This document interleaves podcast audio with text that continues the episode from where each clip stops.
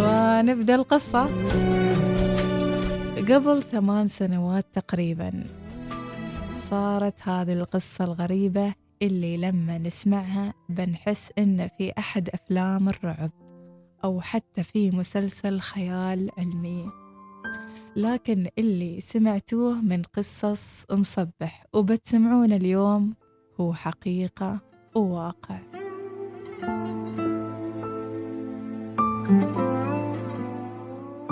قبل ثمان سنوات انتقل مصبح من بيته لبيت ثاني في المدينة ولكن كان هذا البيت قديم ومتهالك نوعا ما وفيه أشجار كثيرة. علشان كذي اتفق مصبح مع صاحب البيت إنه يرممه ويدخل فيه بعض التعديلات اللي يريدها علشان يكون هالبيت مناسب للسكن له ويرتاح فيه هو وأهله. يقول مصبح في أول أسبوع من التعديلات في البيت قررت أروح أشوفه وكان الوقت ليل وللأسف مثل كل مرة.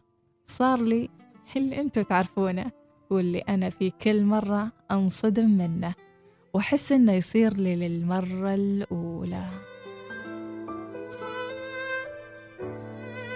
يقول مصبح حصلت حرمة كبيرة في السن جالسة تحت الأشجار. تقريبا كانت الساعة واحدة بالليل وحتى 12 نشف دمي من الخوف والرعب. حاولت أتكلم معاها أسألها من أنتي؟ إيش تريدين؟ لكنها كانت تشوف علي وما ردت علي بولا كلمة.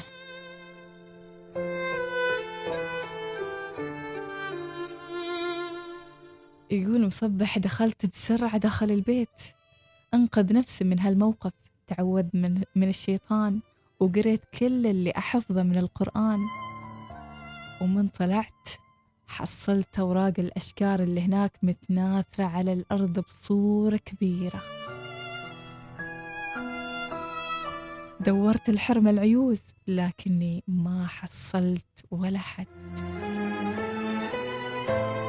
يقول مصبح وفي الصبح رحت لصاحب العقار أقول له أقول لك يا طيب خلاص أنا ما أريد أسكن في البيت وشرحت لك كل اللي صار وشفته. فقال لي لا تخاف لا تخاف يا مصبح هذا إن شاء الله ما بيدوم وما بيحصل إن شاء الله مرة ثانية. أنت سمي بالرحمن وما بيصير إلا الخير وعلى ضمانتي يا مصبح. يقول مصبح هديت شوية بكلامه وتراجعت عن قراري وراح الشك مني وبعد يومين بالضبط. اتذكرت إني ناسي أغراض خاصة لي في البيت قبل لا ننتقل فيه بشكل نهائي. فرحت عشان أخذهن وحصلت الحرمة هناك مرة ثانية جالسة عند باب الصالة.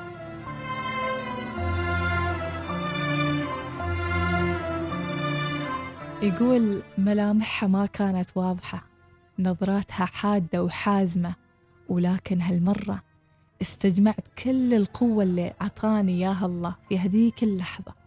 فرغم خوفي تقربت منها وكلمتها وقلت لها لو سمحتي أنا إنسان بسيط وعلى نياتي وأريد أرتاح في حياتي وياي أسكن هالبيت وأريد أرتاح مع أهلي ما ياي علشان أخاف وأغتم. ردت عليه وقالت له احذر احذر انت بتسكن البيت لكن ما أريد أسمع منكم ولا إزعاج لأني ساكنة في هالبيت قبلكم. ساكنتنا أكثر من 15 سنة وكل اللي سكنوا قبلكم حط في بالك طلعوا من أول أسبوع. ليش؟ لأنهم كانوا يسوون ربشة وأنا إنسانة ما أحب الربشة. فلو بغيت تسكن ما أريد منك ولا من أهلك أي إزعاج.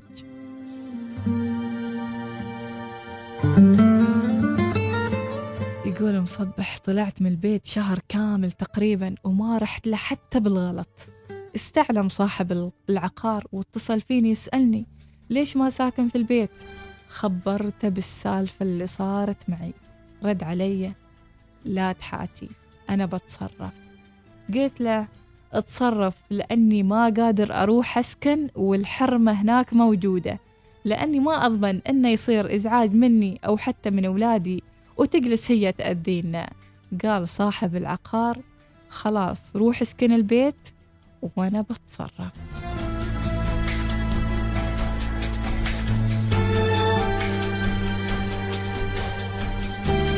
يقول مصبح رحت فعلا. مر يوم يومين ثلاثة لكن الأمور كل مرة تزيد سوء. فمجرد ما كنت أشوف التلفزيون كنت أسمع أصوات غريبة تي من داخل المطبخ. ومرة هذه الأصوات كانت تي من جانب الحوش. وفي كل ليلة أشوف فيها من الدريشة كنت أشوف الحرمة معاها أطفالها.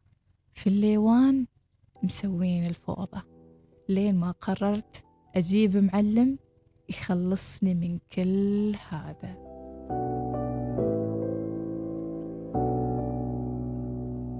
يقول مصبح في قصة فعلا يا المعلم كنت موجود أراقب اللي يصير ففي البداية جلس المعلم يقرأ القرآن بصوت عالي مال عشر دقائق تقريبا وبعدها ظهرت الحرمة وجلس يسألها أنت من؟ ومن وين جيتي؟ ومن مخلينك تسكنين في هذا البيت؟ ردت عليه وجاوبته وقالت كنت مرة وشفت البيت مهجور وسكنت فيه يقول مصبح في هذيك اللحظة كنت مذعور كنت مذعور وكنت مرعوب جسمي يرتعش من الخوف اللي من اللي أسمعه وأشوفه جسمي قام يتصبب عرق وفي هالأثناء أسمع المعلم يقول للحرمة طلع من البيت علشان الناس يبون يسكنونه. ردت عليه وقالت له بطلع لكن بشرط واحد. قال المعلم إيش هو؟ قالت أريد صوت القرآن مشغل في هالبيت كل يوم صبح.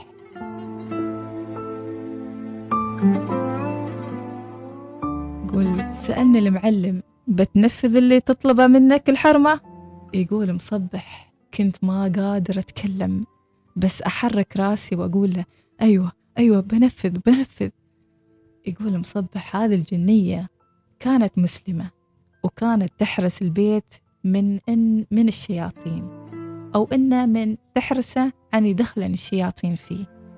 ومن هذاك اليوم لين اللحظة ما يات الحرمة مرة ثانية.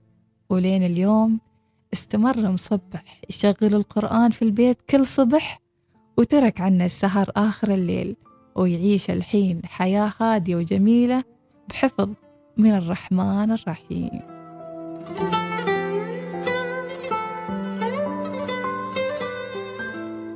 يقول مصبح في آخر القصة أحيانا نحس أن الحياة غريبة بامتحاناتها ولكن الأهم أن نتعلم من كل موقف نمر فيه حتى لو كان فوق طاقتنا ومن الاستيعاب والتقبل. فهو بالتأكيد ما صار ما صار لنا إلا لحكمة ولكن الأغرب من هذا كله في ظروف الحياة إن أحيانا اللي يبصلون لنا الرسائل والدروس يكونون من عوالم ثانية. والأجمل إن نكون مستعدين إن نتقبل هذه الرسائل من كل حد في هذا الكون دامنا جزء منه وفيه. وهذه كانت حكاية مصبح والجن.